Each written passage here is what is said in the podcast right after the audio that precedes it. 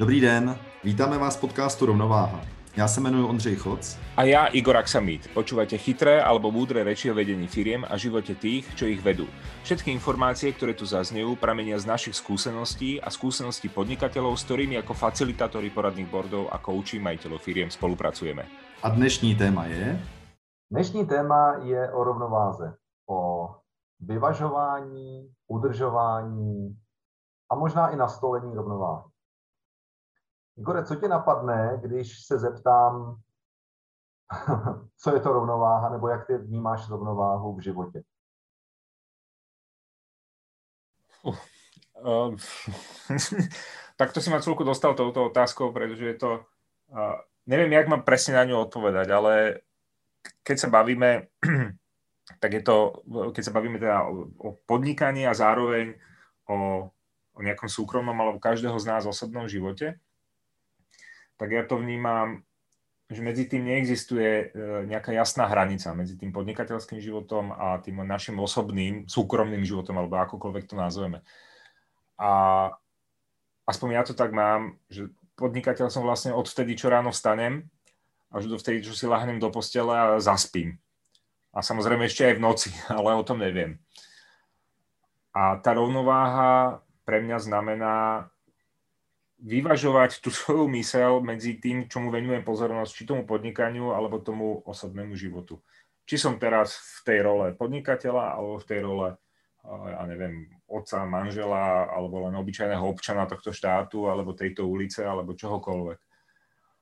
A pre mňa znamená rovnováha presne to vyvažovanie, neustále vyvažovanie. Nie rovnováha, že teraz stojím a som pevne ako daný, ne. Raz je to viac, raz si to žiada viac role v tej oblasti, raz zase druhýkrát e, v tej, v tej ďalšej. Takže a to vyváženie pre mňa, alebo vyvažovanie, tá rovnováha pre mňa znamená byť s tým v poriadku. E, že, nie, že niečoho mám na, v tej pravej ruke mám väčší náklad príliš dlho ako v tej ľavej. Takže zase to musím nejak vyvážiť. Asi som to úplne jednoducho nepovedal, ale takto, takto nejak to vnímam. Víš, co mě napadlo, když to říkal? Za dob studií jsem žil v Praze a tam asi nás to úplně nepřekvapí, ale tam je metro. A jak jsi to řekl, eh, to stát pevně na nohách a nijak se nehnout, tak to můžeš v metru v momentě, kdy si vlezeš do toho vagónu a eh, on stojí ve stanici. Mm-hmm. A když se to rozjede, tak se to neustále někam kejvá dopředu, dozadu nebo doleva, doprava a když brzdí, tak eh, letíš dopředu, když se rozjíždí, letíš dozadu. A já jsem si připadal jako strašně velký frajer, když jsem tam uměl jezdit bez držení. Že jsem to celý ukočíroval nohama. Mm-hmm. Ale jsou okamžiky, kdy on prostě něco se mu nezdálo tomu řidiči a najednou fakt ostřeji přibrzdil. A to, to jsou takový dva poskoky, u kterých nevypadáš úplně, eh, řekněme, nejdůstojněji, ale potom zase hned chytneš tu rovnováhu a děláš jakože přece takhle to je od jak živa. Já jsem prostě vrozený mistr rovnováhy a to, že řidič jede blbě, za to já nemůžu, za to může on. A nevím, proč se mi to vybavilo, ale bylo to velmi intenzivní. Já nejdřív jsem na to hodně myslel, když už jsem tam teda studoval celkem čtyři roky, tak ten čtvrtý rok už to bylo takový jako automatický. A dneska, když občas eh, v Praze jedu metrem, tak eh, někdy se mi to vybaví a říkám si, ale pozor, aby si nestratil při rovnováze svoji důstojnost. Aha, aha, to je... Máš to tak, že taky někdy eh, se napomeneš, aby si nepřišel o svoji důstojnost? uh, keď to, keď to prevediem do toho, do toho bežného života, nie, že stojím v metre a teda udržujem rovnováhu. My sme takéto ináč niečo robili v trolejbusoch, lebo my tu v Bratislave metro nemáme, k tomu sme sa nedostali. Tak máte metro na povrchu. Na povrchu. Tak, tak. Uh, vieš čo, niekedy áno, lebo dáva ti to, alebo dáva mi to skôr spätnú väzbu uh, uh, rodina, vieš, keď si uvedomí, že vlastne nie si s nimi, a v dnešnej dobe si o poschodie vyššie ako ja napríklad a sedím za počítačom.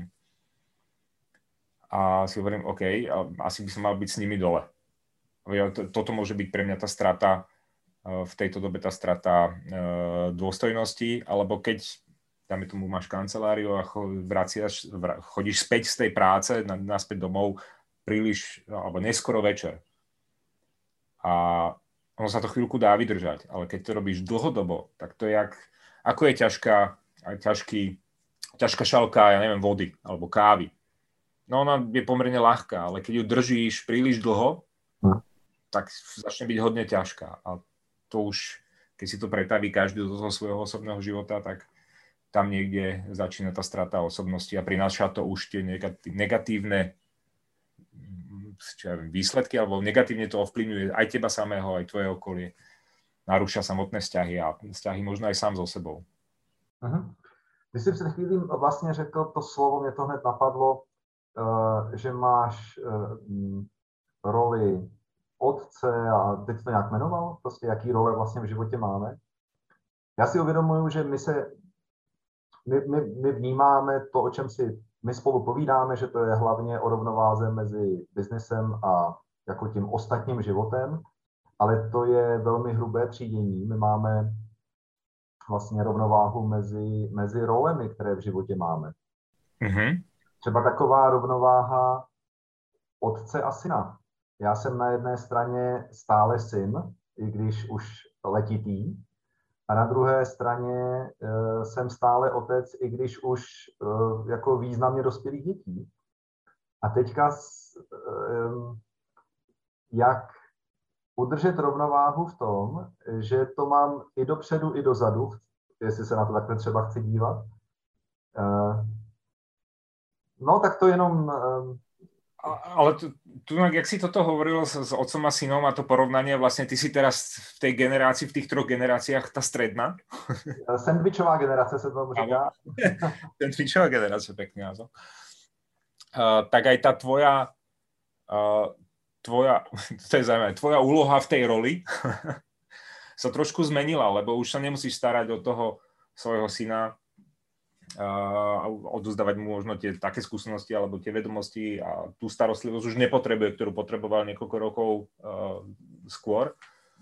A takisto teraz je to zase opačne, že sa prikláňaš možno aj tej starostlivosti treba zo tvojich rodičov. Že tam, tam potrebuješ venovať zase viac tej energie, že tá tvoja úloha sa trošku mení, alebo tá, tá, tá pozornosť. Ja, Jo, jo, já tím chci jenom podpořit, jak to, mě, mě se moc líbilo, jak to řekl, že rovnováha není statický stav, že to je uh, neustálé vyvažování. To se mi líbí. No, no, no. no. Ono je to podľa mňa veľmi dobre si to definovať, čo vlastne chceš. Ja chceš, aby to bolo. A toto je celku, celku ťažká úloha. Ne, nejde to definovať z hodinu na hodinu. Možno niekto áno, možno to niekto vie, ale je to také trošku bolestivé premyšľanie niekedy o tom, že OK, ako to chce mať, ako to chce mať nastavené v tej svojej budúcnosti, aby som, aby som bol ja v pohode. A keď, som, keď to viem dobre vyvažovať, tak v zásade v pohode som, aj keď asi ten utopický stav uh, neexistuje, ale chceš ho dosiahnuť. A to má byť nejakým tým cieľom. No a podľa nás si to jasne treba definovať, keď jak, keď sme sa na začiatku uh, rozprávali, uh, že chceš ísť tú svoju severní stezku, tak to je tiež niečo, čo chceš, uh, kam sa chceš posunúť. Chceš to zažiť. Musíš si ale na to vyhradiť čas. A cítiš, že to potrebuješ. Uh, my eh, pro posluchače teď jenom musíme říct, že než jsme zapnuli nahrávání, tak jsme si s Igorem eh, něco malinkého vyprávěli. A pro mě to je ukázka obrovské nerovnováhy, takže já, já se k tomu teďka malinko vrátím. Mm-hmm. Jan, Jan Kopka je extrémní biker a sám pořádá extrémní závod, který se lidově se mu říká mile, je to, je to tisíc mil a je to od západního konce Čech na východní konec nebo začátek eh, Slovenska.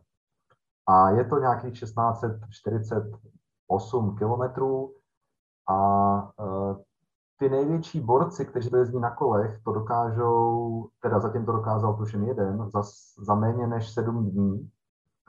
A ti ostatní normální, kteří prostě mají ruce, nohy na to, aby věč, cel, většinu roku je používali k něčemu jinému, než k ovládání kola, tak to jezdí eh, prostě třeba o týden déle.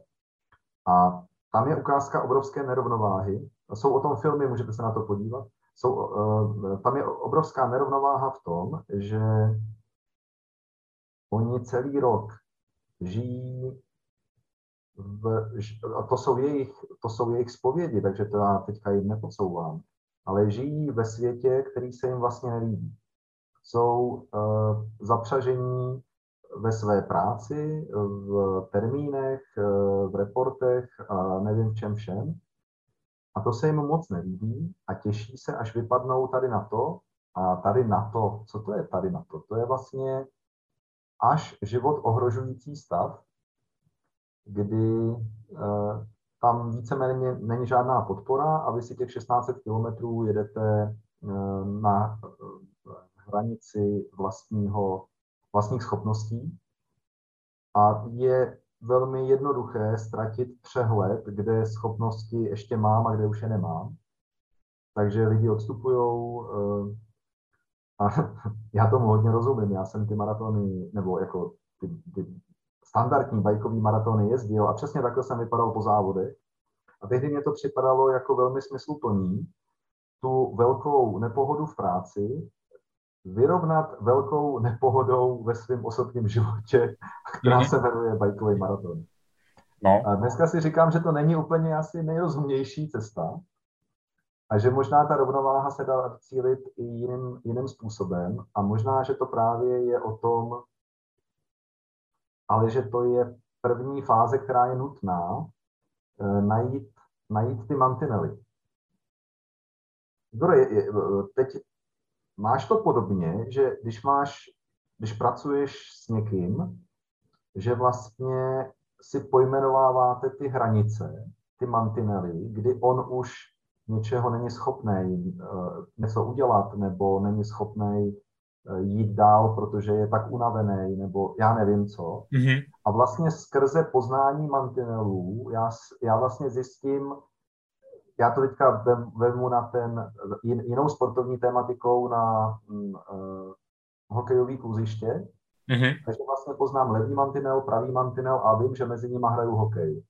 Má, je, je, to, je to něco, s čím ty vlastně taky takhle pracuješ, že vlastně poznáte ty, ty mezní hodnoty a někde mezi nimi je to pro život snesitelný? Uh, áno, áno, áno. v podstate je to podľa mňa začiatok práce. Vždycky s každým, alebo vôbec toho, toho akokoľvek toho vzťahu si definovanie, definovať tieto hodnoty, tieto mantinely, ľavý a pravý. Lebo jak si hovoril, že ako náhle žijeme v nejakom tom extrémnom, v extréme, tak potrebujeme, potrebujeme zase na to vyváženie ďalší extrém. Hej. To je, a to si krásne aj povedal s tým, ja to, ja to zase vnímam možno cez nejakú inú cez nejakú inú metaforu, ja neviem, mám rád teda akože závodné auta a podobne a vieme, že a každý vrcholový šport, alebo či už je to aj nejaká vrcholová špičková závodná technika, tak pa, pracuje v tom extréme.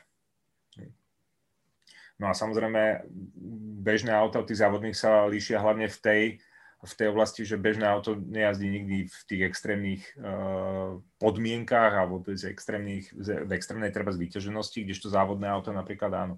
Lenže oni potom potrebujú repas. ten, ten, ten, ten, tá odvrátená strana toho. A toto je isté v živote, vieš, tak ako ty si v nejakej extrémnej časti a potom zase potrebuješ repas.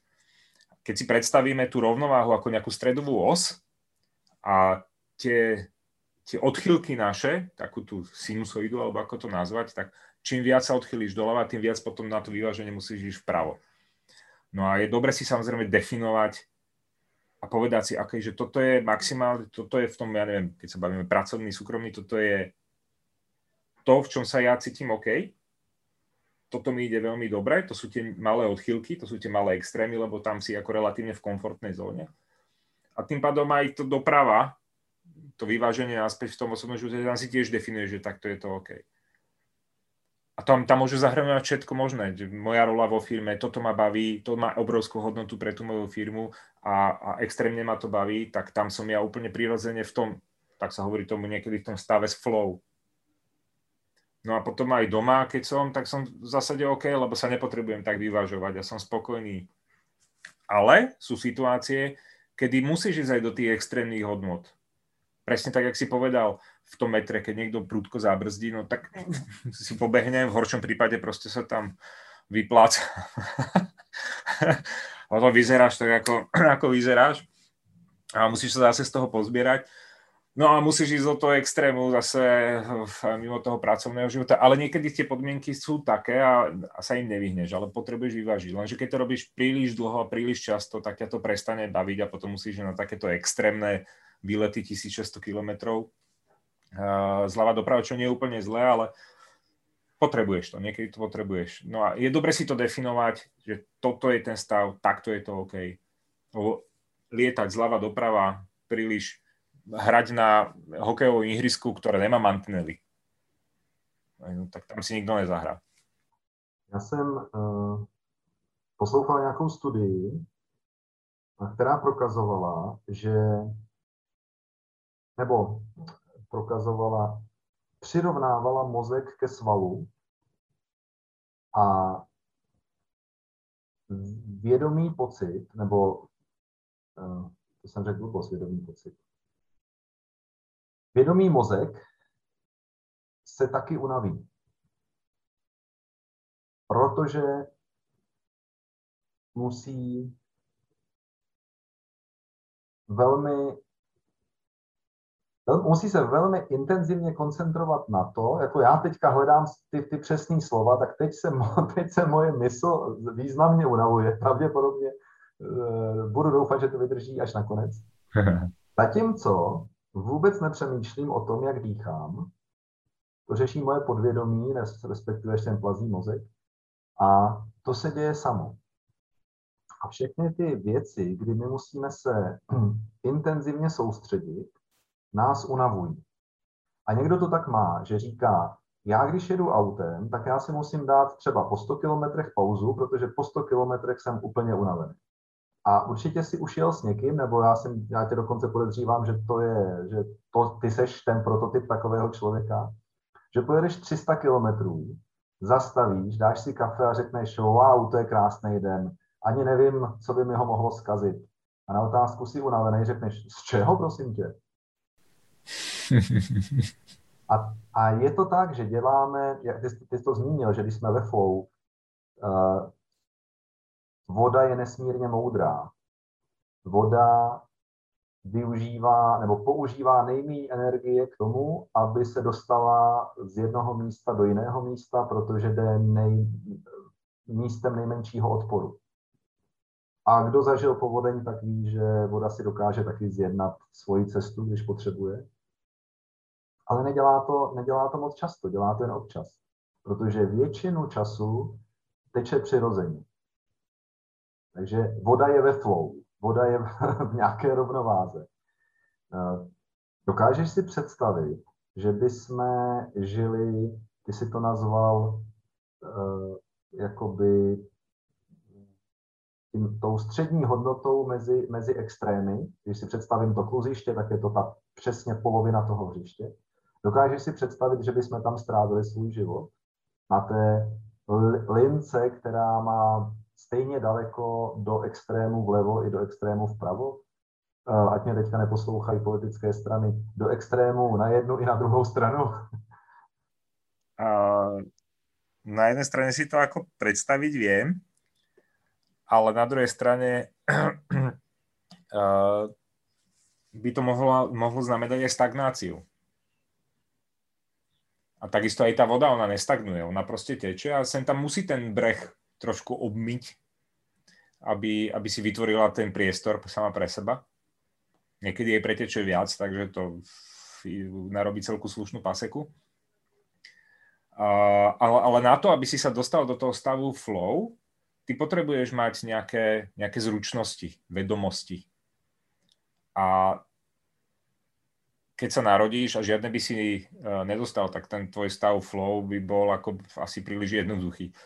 A možno, možno by si ani neprežil. A, takže istým spôsobom niekedy musíš ísť za tú hranicu uh, toho vybočenia a naučiť sa niečo nové, ísť, ísť cez, uh, cez, tú svoju, cez to svoje pohodlie, kedy je to nepríjemné. Ale tu je zase dobre vedieť, alebo poznať sám seba kedy sú aj tie tvoje hranice, ako kde sú, zase nech, zase nech do tých extrémov a radšej, radšej to prekračovať tú hranicu veľmi pomaly. A v tom momente ja to potom zase vnímam, že ako náhle sa to stane tvojou súčasťou a tvojim návykom a neviem čím, tak už nevybočuješ do, do žiadneho extrému, už, už si zase e, v tej svojej ceste, ale niekedy to treba spraviť. A, a niečo som k tomu chcel ešte dodať, ale teraz, teraz mi to úplne vypadlo z hlavy. Uh, čo som, neviem, neviem, pokračujeme ďalej, možno mi to napadne. Mě, mě zaujalo, jak jsi říkal, že uh, já samozřejmě nezopakuju ten krásný slovenský výjah, který si použil, ale že ta voda oblízne ty břehy, nebo je trochu podemele, se říká v češtině. Aha. A uh, mně se to líbí, protože to je přesně to posouvání těch hranic, aniž by si museli do toho extrému, který by se mohl jako vnímat, že to je ta povodeň. Mm-hmm. To je určitě extrémní stav. Ale když voda se setká s břehem, tak teď je otázka, kdo nastavil hranici. Jestli břeh, anebo voda. A když já budu v tom flow, a tak jsem víc v té, v té plynoucí energii té vody, tak já si ten břeh upravuju pro sebe a já si tak upravuju i ten život pro sebe. Mm-hmm. A nemusím mít úplně do té extrémní povodně a, a můžu si ho upravovat. A my jsme se spolu bavili už někdy dřív taky o tom, že vlastně změny jsou možné jenom při vystoupení z komfortní zóny, protože v komfortní zóně uh, já moc změn neudělám. Jsem zvyklý na určitý typ jídla, jsem zvyklý na určitý typ odpočinku, jsem zvyklý na určitý typ práce a tak co bych tam jako měnil? Takhle nějak mě to jako vyhovuje. Eh, dokonce jsem to tak asi jako víceméně ještě převzal od někoho. Když se, když se lidí ptám, kteří říkají, jsou, že jsou v téhle zóně, že jsou v tomhle stavu, tak mi velmi často říkají, že, že vlastně jim to jako nějak okolí zařídilo. Málo kdo řekne, takhle jsem si to přesně zařídil. a je to taky taková rovnováha, není potřeba být v tom, já to nazvu až strnulovém stavu, ale to mě úplně evokuje už fázi smrti. Takže když to řeknu, jedna fáze smrt a druhá fáze totální, eh, jak to mám nazvat, chtěl jsem se vrátit k povodní, ale jak to, jak to mám nazvat u člověka, totální nasazení života, tak někde mezi tím asi je rozumný udržovat to životní napětí, životní tempo, životní optimismus i pesimismus, i, tom je, i v tom je určitá rovnováha. Nakonec to je výborné pravidlo z golfu. Když se ti podaří uh, dobrý úder, tak se z toho zaraduj, ale asi tak jenom jednu vteřinu. A potom to hned zapomeň, protože jak každý golfista ví, tak každý dobrý úder je potrestán následujícím velmi nepovedeným úderem. A zase z něj nesmíš být uh, tři minuty v totální depce a připust si, že se ti ten úder nepoved, respektive, že si zahrál trochu jinak, než si původně chtěl, ale na to je taky ještě dobrá hláška, seš blíž jamce, seš, tak buď spokojený. Hmm. Víš, jako, je, je, je to taková lehká sebemanipulace, ale někdy, někdy je potřeba, aby člověk eliminoval tu sinusoidu zleva doprava, zprava doleva, která lítá, protože když to moc lítá, tak vlastně nevíme, kde jsme. Mm-hmm. Ale toto je tiež tam proces učenia, čak, jak si povedal, ten golf, uh, proste udržať to v mysli, tie, tie, tie hranice, tie, tie extrémne, radovať sa a teda zase byť sklamaný z toho a trestať sám seba. Uh, a proste to stlačiť a, a zabudnúť na to a ideme, je tu nový úder, tak ideme to urobiť čo najlepšie, ako viem a sústrediť sa na to, na, na čo sa má byť v tom, v tom stave uh, prítomnosti, to je asi ono a to je vlastně aj stav flow. Jo. Já jsem tím tak trochu začal a ne, nepolevím. Co tobě pomáhá, aby si udržel rovnováhu, aby si nešel skrz hranice? Respektive ještě jinak. Znáš svoje hranice? Uh, no já si myslím, že poznám tie, ktoré, ktoré som zažil, lebo tak, lebo tie, tie, hranice neviem povedať, že moja hranica je tam, alebo zatiaľ som bol iba 3 metre pred ňou, to neviem povedať, proste ja viem, že tu už som bol, tak túto hranicu poznám. Určite tie hranice, hranice sú o, o, mnoho, o mnoho ďalej, než si myslím. A snažím sa ich rozširovať, ale, ale nie vždy. Ale postupne áno, ale záleží v ktorej oblasti samozrejme. Viem, že uh, robiť 20 hodín denne ma teda nebaví, to je hranica, ktorú nemením prekračovať ďalej. Skorej uh, si ju priťahovať ešte bližšie uh, k tomu, k tej pomyselnej stredovej čiare. Ale sú potom určité hranice, uh, ktoré vie, že proste pokra- alebo viem, že proste prekročiť musím, lebo teraz chcem sa naučiť niečo nové, nemám to úplne pochopené, chcem sa tom ďalej rozvíjať a tu tá hranica nemusí byť zákonite časová, ale ale tá vedomostná a, a niekedy bolestivá. No, učiť sa niečo nové je pomerne bolestivé istú chvíľu. Takže tam tie hranice sa snažím prekonávať, a, ale neísť do nejakých extrémov. Toto je. Takže definované to mám, či dobré alebo nie. Ja si myslím, že sa to v čase vyvíja tá definícia stále. Ale momentálne, jak to mám definované, tak som s tým OK. A jak si řekl, to slovo bolestivé hranice, tak eh, každý cyklista ví, že na jaře jsou všechny kopce významně strmější a delší než na podzim. Hmm. A já jsem, eh, my jsme se o tom bavili už předtím, že jsem v zimě kola opravoval, ale nejezdil jsem. A teď začíná být trochu jaro i v Liberci, tak eh, si na kolo občas sednu a to je neuvěřitelný, jak eh, hranice schopnosti sedět na sedle se po zimě smrskne na několik minut, protože pak už je to opravdu bolestivá záležitost. a tady opravdu nezbývá nic jiného, než vystoupit z komfortní zóny a tu hranici vědomě posunout, protože jsem se rozhodnul, že ji posunu. A protože chci jet tu severní stezku a přejet před uh, hranice uh, Česka, tak uh, na to budu trochu pancéřovaný zadek uh, potřebovat. A tak tady to se dá posunout. Uh, jakým způsobem, když teda znáš hranice, a já myslím, že každý do nějaké míry zná své hranice, Udržuješ rovnováhu nějak vědomě, pomáháš eh, si nějakým konkrétním skutkem, činem, nevím, děláš něco takového pro udržení rovnováhy? Uh, vieš, takto, poprvé, mne v tom celku pomáha moja lenivosť. uh, takže to je bod jeden, ktorý mám tak ako niekedy je to pomocník, niekedy je to prekážka. A udržovanie rovnováhy, no vnímam to tak, že nie je to, nie je to udržovanie rovnováhy len tej mysle, ktorá tam je, jednoznačne je, ale je to aj tá telesná rovnováha, lebo sme proste prepojení. Uh, takže začal som, hm, chcem povedať, že znova, ale začal som cvičiť.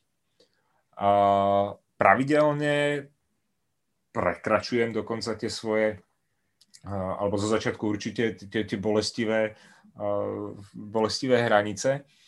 A musím povedať, že celku sa mi to darí, vytvorím si, vytváram si, vytvoril som si nejaký návyk na to a to mi neskutočne pomáha sa trošku od toho stresu, z toho, toho stresu zazbaviť. Takže možno to je taký druhý pomocník. Tretí, mám nejaké svoje koničky, ktoré teraz konečne od pondelka u nás sa budú dať znova využívať, lebo sa tu začalo trošku otvárať všetko. Takže určite nejaké koničky, ktoré presne tú hlavu prestaneš myslieť e, na tie veci, kde si v nejakom zase stave flow, lebo si v, v tej prítomnosti, tak jak treba v golfe a tak ďalej a tak ďalej. Takže toto sú, to sú veci, ktoré mi pomáhajú. Lebo vieme, že, alebo aspoň ja to tak mám, ako náhle nemám čo robiť, tak si sadnem za počítač a už som zase v robote, hej a už pozerám, čo, kde, ako, čo spraviť, zlepšiť, vymysleť, ako vyriešiť, neviem čo. No a z toho sa potrebuješ niekedy dostať von, lebo myslieť stále alebo stále v práci k ničomu nevedie.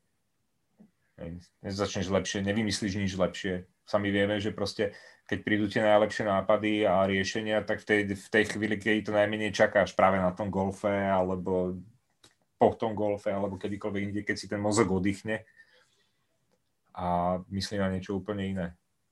Když připustím, že ta vědomá mysl je, je schopná se unavit, tak si uvědomuju, že čím víc ve svém životě nastavím rovnováhu, to znamená, že dostanu se do toho stavu, kdy to nemusím vymyslet, ale ono se to děje samo, tak mě vlastně zbývá ta kapacita na uh, na to nové úžasné, co chci vymyslet, nebo co potřebuju, s čím potřebuju pohnout.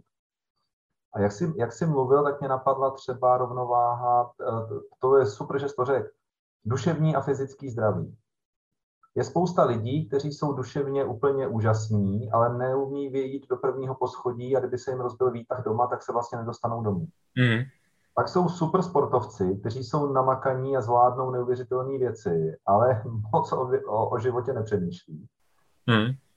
A jsou lidi, kteří jsou významně aktivní ve dne a jsou schopní prospat 10 hodin. Jsou lidi, kteří jsou, jim stačí 4 hodiny spánku taky nějaká rovnováha mezi činností a odpočinkem asi by se taky dala vnímat jako důležitá věc pro, mm-hmm. pro život obecně. A já si uvědomuju, mm, ty máš doma psa, já mám doma dvě kočky a přitom žijeme v nějaké aglomeraci.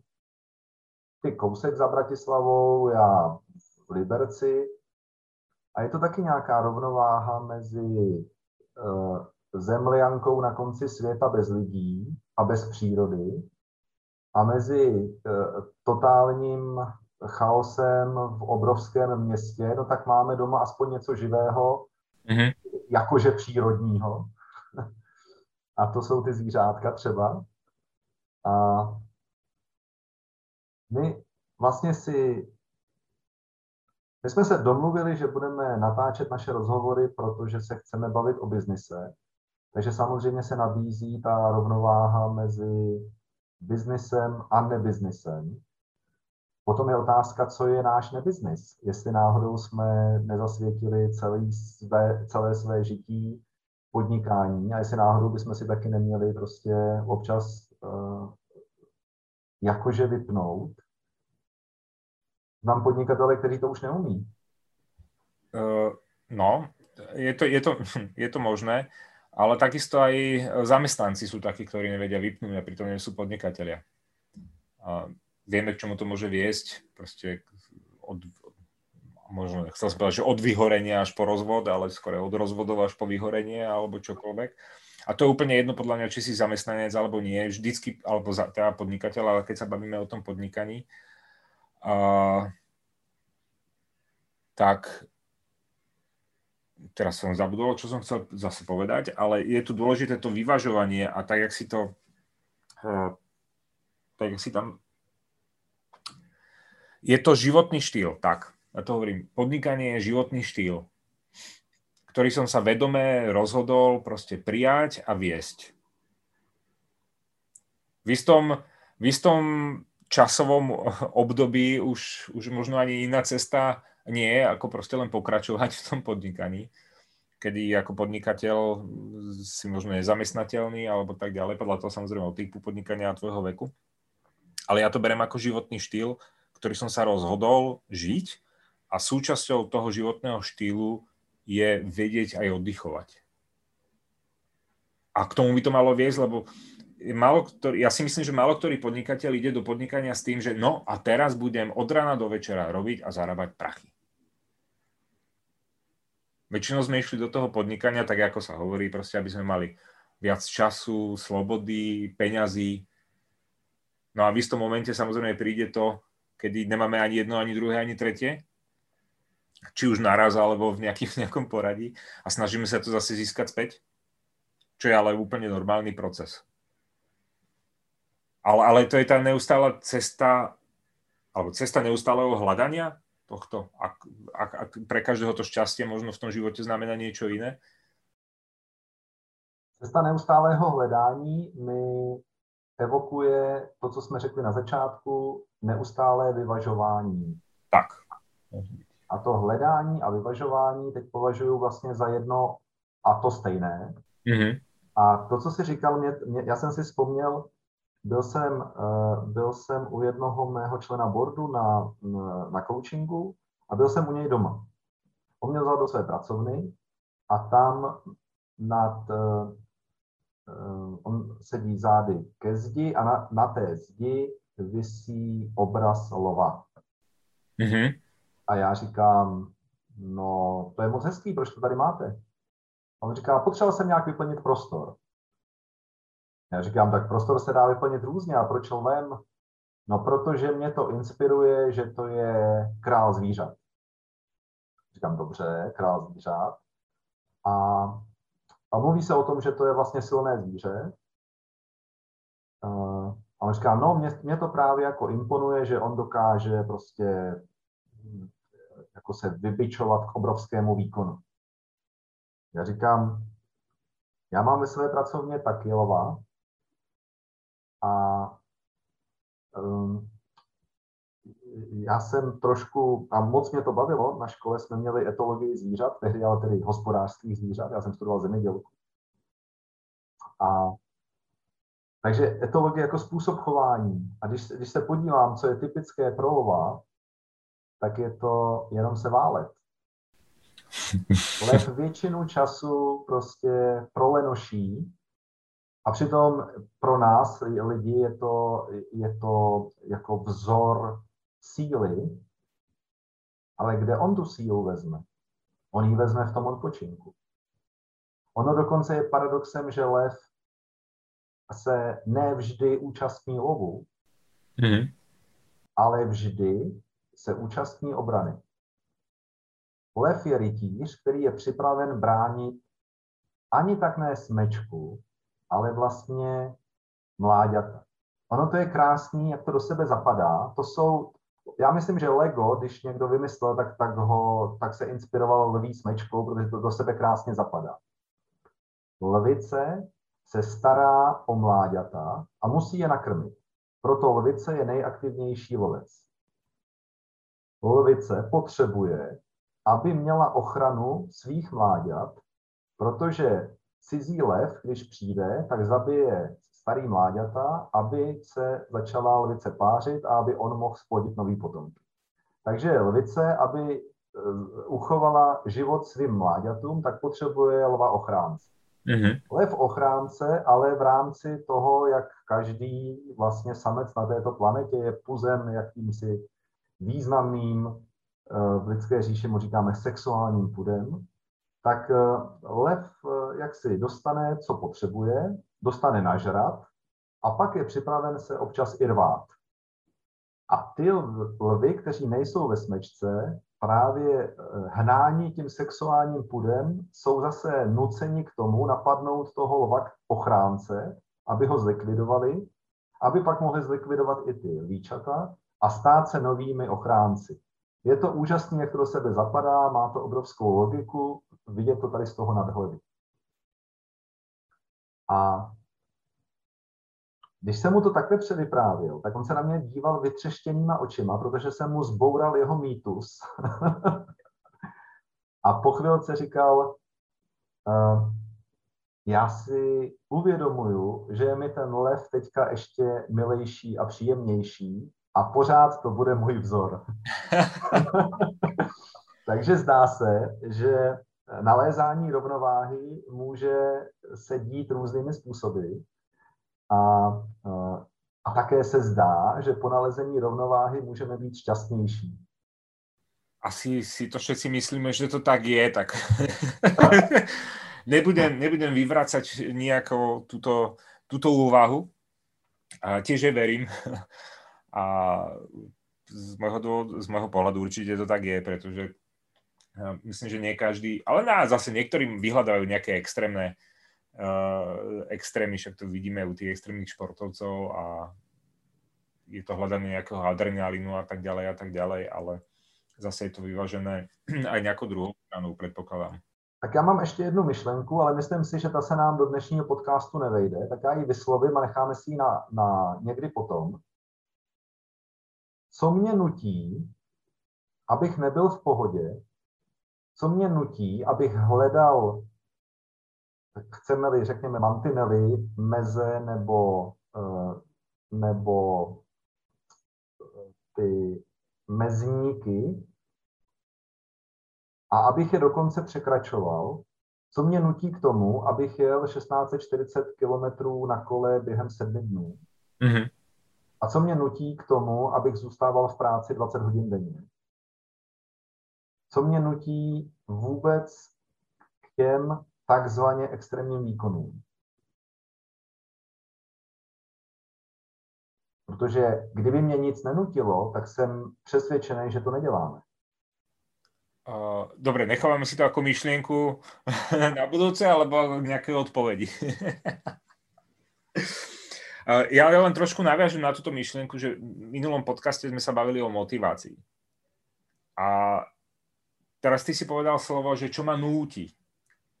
A podľa mňa to veľmi súvisí s tou motiváciou, lebo ťa to núti niečo znútra. Čiže je to tak ako tá, tá vnútorná, extrémna vnútorná motivácia proste toto robiť. A, a čo to je?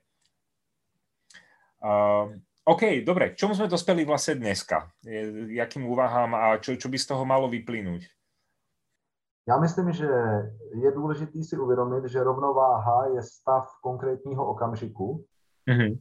který je hned v dalším okamžiku uh, rozbitý nebo změněný. A takže není asi vhodné uh, najít rovnováhu, ale udržovat.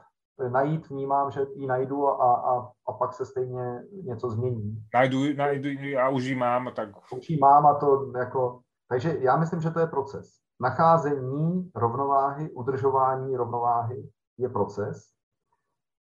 Myslím si, že tak, jak se nám posouvají hranice, nebo jak si je posouváme my, se nám i mění ten rovnovážný stav. Že jestliže dřív pro nás rovnováha bylo něco, 10 hodin v práci, tak dneska je to 25 hodin v práci. Za týden. Za týden. Niečo mi tam nesedělo. Ano, ano, ano, ano, za týden.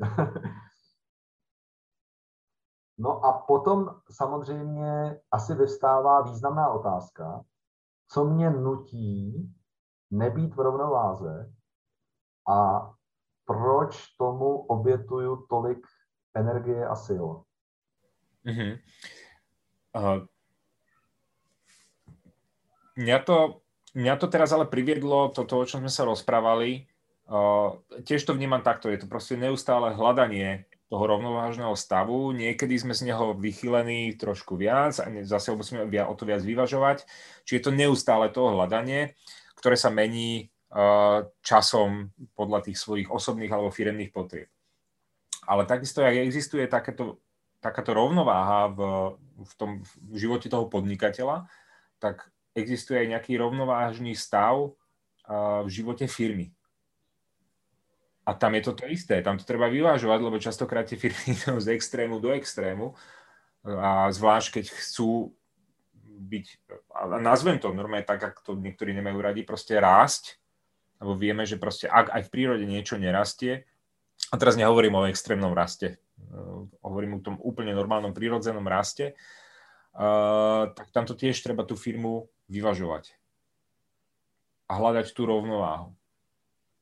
Čo už je potom otázka ako a ktoré, ktoré tie veci tam majú ten vplyv na ten rovnovážny alebo nerovnovážny stav, takisto jak majú nejaké, nejaké veci vplyv na ten rovnovážny alebo nerovnovážny stav u nás v našich osobných životoch, podnikateľských životoch, kde sú to najčastejšie práve tie, ten čas, ktorý trávime v tej práci, jakú rolu tam v tej práci zastávame versus to, koľko času venujeme svojim koničkom, svojmu oddychu, svojmu zdraviu, svojej rodine a prípadne možno aj nejakým iným humanitárnym aktivitám alebo iným aktivitám, čokoľvek, čo to je. Eh, jak o tom mluvíš, tak mě napadá, že se často zabýváme tím, že firma roste a někdy roste moc a jak to, jak to zvládnout, aby se růstem um, ne, nezničila.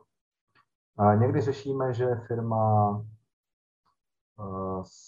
její výkonnost klesá, uh, její uh, zisky se vytrácí, tržby se zmenšují a firma tak, tak jakože zaniká, tak jakože se ztrácí prostě. A, a uvědomuju si, že někdy zapomeneme, že úplně stejný a jestli ne ještě větší problém, protože tam to není vidět tolik, je ta firma, která stagnuje. Mm-hmm. Která se nevyvíjí, ale ono nevyvíjí z jiného úhlu pohledu vypadá, že je to všechno v pohodě, protože nemáme ty změny. Lidé, kteří nejsou úplně nadšení ze změn, milují firmu, která má konstantní průběh. Ale my víme, že e, konstantní průběh má jenom ta křivka na monitoru u člověka, který dodýchal. Takže kdyby jsme připnuli takovou firmu na monitor, a sledovali její dech, tak bychom zjistili, že možná to připnutí byl jenom poslední jako odzkoušení stavu, který se nazývá klinická smrt a potom skutečná smrt. Takže, a ty si před chvilkou řekl ještě taky hezkou, hezký to slovo, už ho řekl po druhý. A to je role. My bychom se příště mohli podívat, co nás nutí překračovat meze, mm-hmm. jaké role všechny máme co se děje s firmou, která roste, klesá nebo je stabilní, takzvaně se tomu taky říká. Mm-hmm. Máme dost témat, eh, já už se těším, až je příště rozpoutáme. Tak vidím, že tyto témy, které si teraz povedal, tak jako sú na jeden podcast, ale můžeme někde začať. Dobre, dobre, těším se, těším se. Já ti opět moc děkuji za podnětné uh, donutil si mě naslouchat. Já občas jsem ani jsem zapomněl, že dýchám, když, jak si řekl, něco, něco uh, velmi zajímavého. A, a tím mě pak nutíš přemýšlet a vyjadřovat se. A já jsem přesvědčený, že uh, když člověk formuluje slova, formuluje i svoje myšlenky a když formuluje svoje myšlenky, formuluje i svoje kluziště, na kterém si pak odklouzá svůj vlastní život. Takže já ti moc děkuji, že mi pomáháš klouzat se. Ja ďakujem veľmi pekne, lebo teraz som teraz, jak si to hovoril, tiež som zistil a spätne som sa vrátil, keď som odpovedal na niektoré tvoje otázky, že vlastne zistíme, že v hlave to máme. A teraz dostať to von cez tie slova, jasne to popísať, tak je to taká druhá formulácia tých tvojich myšlienok. A teraz si predstav ešte tretiu, ešte ťažšiu formu napísať to na papier. Tak někdy vyšší divčí. A já jsem si uvědomil, je potřeba teď ještě vyslovit omlouvu. Omlouváme se všem posluchačům, že jsme dnes nemluvili o rovnováze mezi mužem a ženou, protože to je nekonečné téma. o tom se nedá mluvit na tři čtvrtě hodiny, na to si musíme najít nějaký nekonečný život. Děkuji pěkně. Mějte se krásně a zase někdy u podcastu Rovnováha s Igorem a Ondrou. Ahoj. Ako sa hovorí, každá rada môže byť aj zrada, tak si vyberte to, čo sa vám hodí a ostatné zahoďte. Prajeme vám úspešné balansovanie na hrane podnikania a osobného života.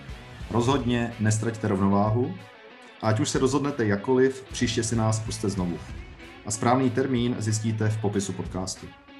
Mějte se.